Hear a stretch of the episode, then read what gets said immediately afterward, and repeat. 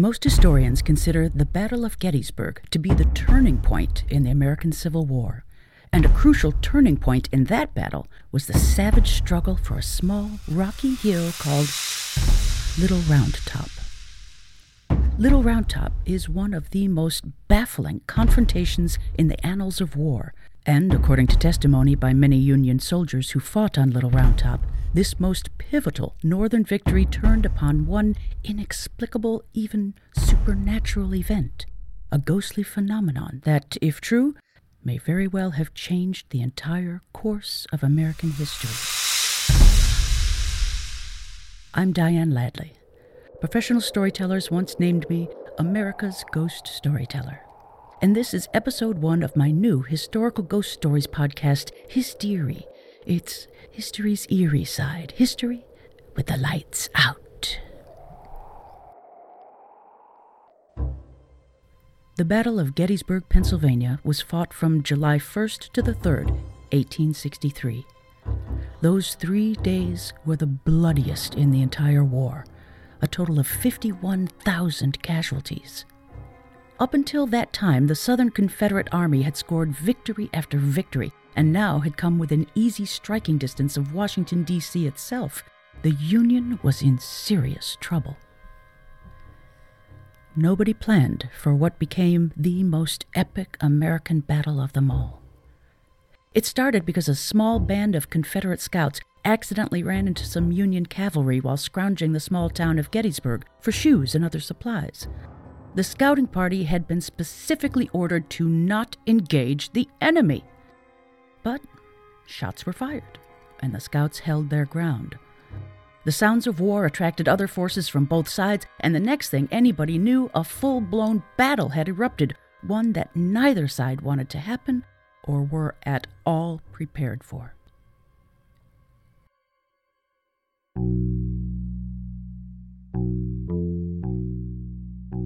On that first day, the Confederates took the town, but Union forces had found high ground and were able to rally by the end of the day.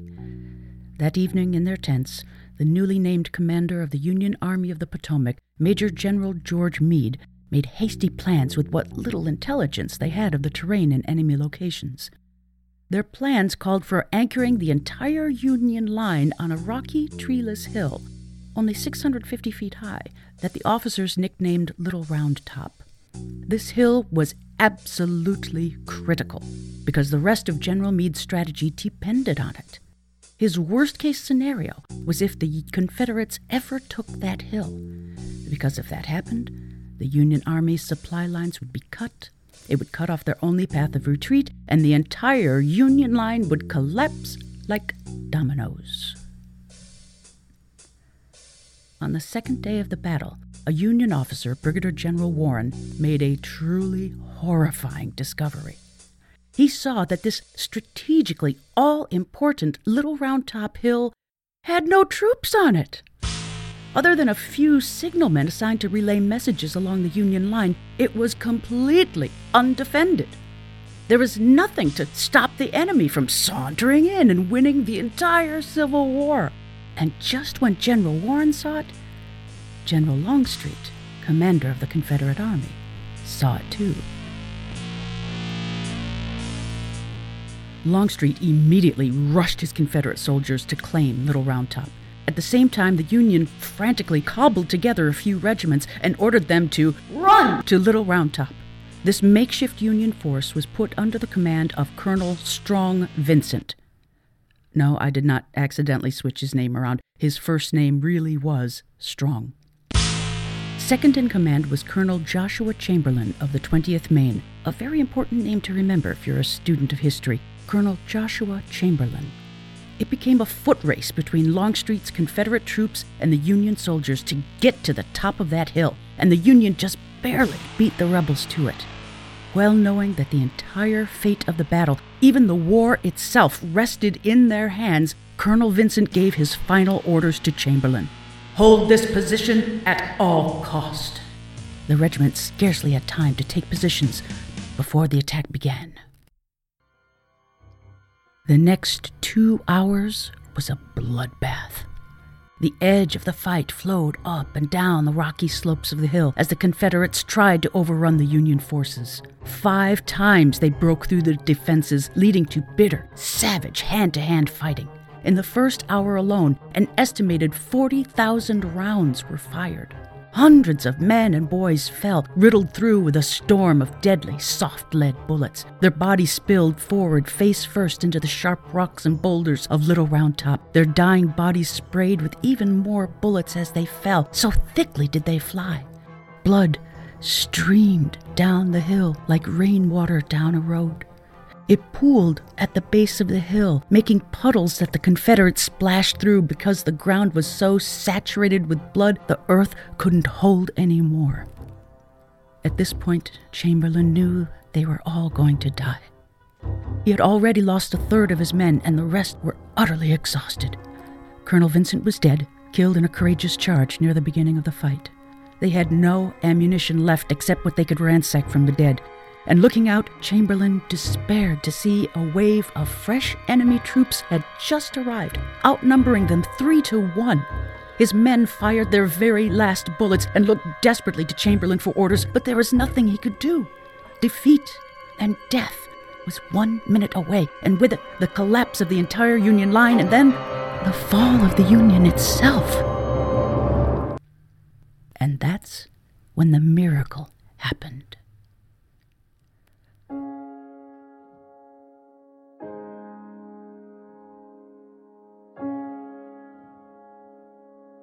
Suddenly, from out of nowhere, a man on a white horse appeared, riding just within the ragged, thin line of Union soldiers.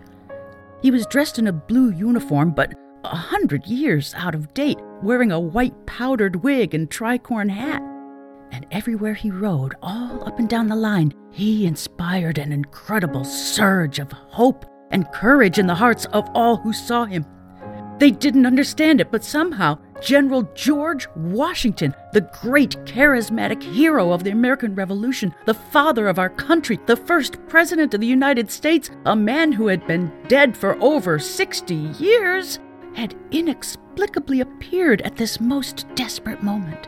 And right then, Chamberlain, who never saw the apparition of George Washington, suddenly had a crazy idea pop into his mind.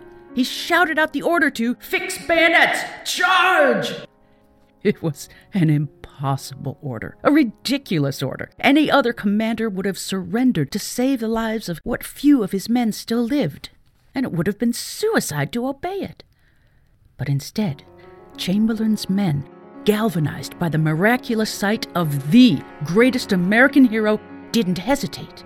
Moving as one, this pathetic handful of Union soldiers went full-on Viking berserker.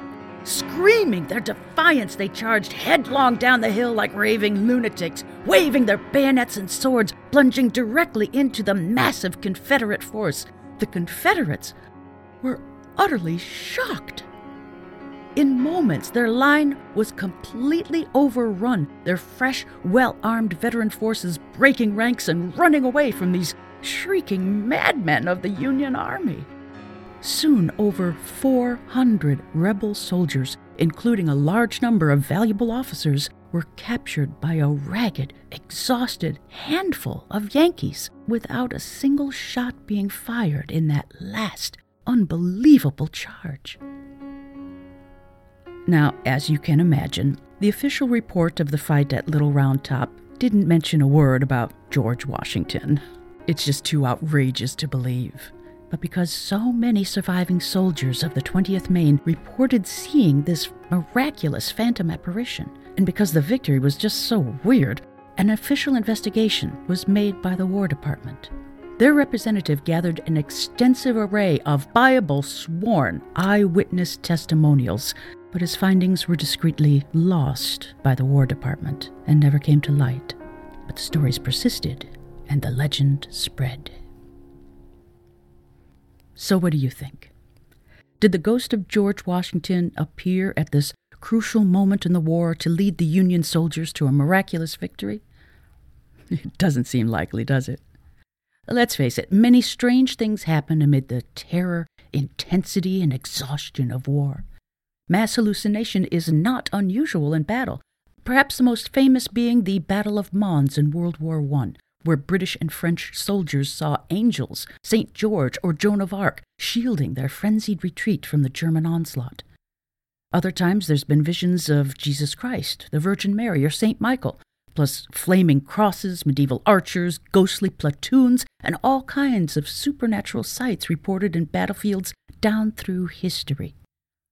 These visions all gave wild hope to the hopeless that a greater power was on their side, and often led to unexpected victory. The apparition at Little Round Top could be easily dismissed as simple psychological trauma, except for two things that place it squarely back into the realm of the unexplained. The first is that Union soldiers weren't the only ones who saw this strange pale rider. A number of Confederate soldiers testified having seen a man in an antique blue uniform riding a white horse just inside the Union lines. They actually fired on him, thinking he was an important Union general, but to their shock, the hail of bullets passed right through the horse and rider. These soldiers freaked, and moments later, when the Yankees went berserk and charged down the hill, they just dropped their guns and said, "Nuh-uh, no way, that is it for me," and surrendered in terror. But there is one last eyewitness whose testimony is the strangest of all. A witness whose reputation for honesty was unquestioned and whose account actually has documented evidence to support it. This eyewitness to General George Washington appearing at Little Round Top is none other than General George Washington, the man himself. 86 years before the Civil War, George Washington led a tattered, hopeless handful of farmers and shopkeepers against the undefeated British Army in what became known as the American Revolutionary War. It was on the eve of the Battle of Valley Forge in the bitter cold winter of 1777 when Anthony Sherman, an aide to George Washington, wrote in his diary that the general had stepped out of his quarters, white-faced and shaking. Alarmed, his aides asked what was wrong, and Washington said he just had the strangest experience. He said he had been sitting alone in his quarters when suddenly the room began to glow. He reported seeing, and I quote, "dark manifestations, black clouds, lightning, and the light of 1,000 suns." The vision cleared, and Washington realized that the lightning was the flash of bayonets. The clouds were gunpowder explosions from cannons, and the 1,000 suns were rifles firing over and over. More importantly, he saw a force of troops wearing dark blue uniforms, locked in a desperate struggle against men in gray uniforms. He witnessed, and again I quote, "the thundering of the cannon, clashing of swords, and the shouts and cries of hundreds of thousands in mortal combat." Researchers who have studied this astonishing experience of Washington's believe that this is a remarkable premonition of the Civil War, perhaps referring specifically to Gettysburg, perhaps even Little Round Top itself. So, here we have two crisis points in American history. On Little Round Top in Gettysburg, soldiers from both the Union and Rebel sides claimed to have seen George Washington in their midst. And almost 100 years earlier, on the eve of the Battle of Valley Forge, George Washington has a vision of men in blue and gray fighting a frightening bloody battle. Could these two momentous events have somehow connected in time? According to the laws of physics, it could indeed be possible. Albert Einstein himself theorized that time does not move through space in a straight, infinite line.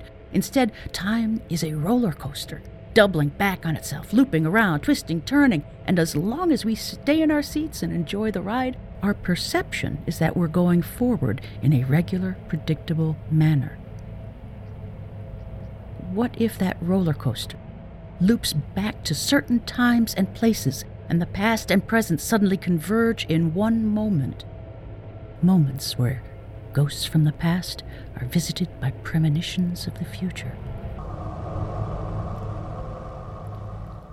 Whether you choose to believe the official reports and historical facts, or you wonder about the possibility of supernatural powers and laws beyond our understanding, the fact remains that the astonishing Union victory at Little Round Top is one of the unexplained mysteries of the Civil War.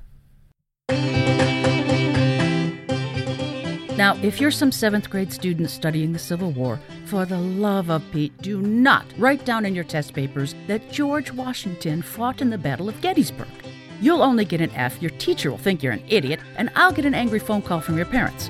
What you should remember is this: Colonel Joshua Chamberlain and his men of the 20th Maine won a Union victory at Little Round Top at the Battle of Gettysburg. Those are the official facts. Stick with them, and we'll all be happy.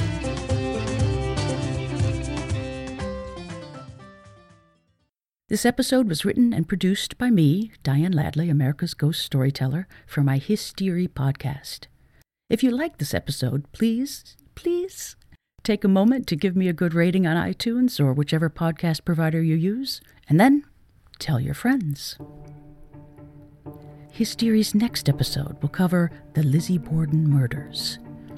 It was the crime of the century, never solved despite a host of theories.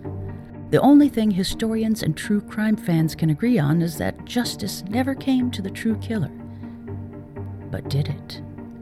One very strange yet well-documented event 35 years after the murders strongly suggests that a ghost brought a terrible and terrifying justice to the true killer. Now, on this 125th anniversary of the Borden murders, the Hysteriae podcast reveals this true supernatural twist to the most infamous crime story of them all in the next episode, The Strange Yet True Occurrence on the Night Lizzie Borden Died. Hope you'll tune in again next time to Hysteriae. It's history with the lights out.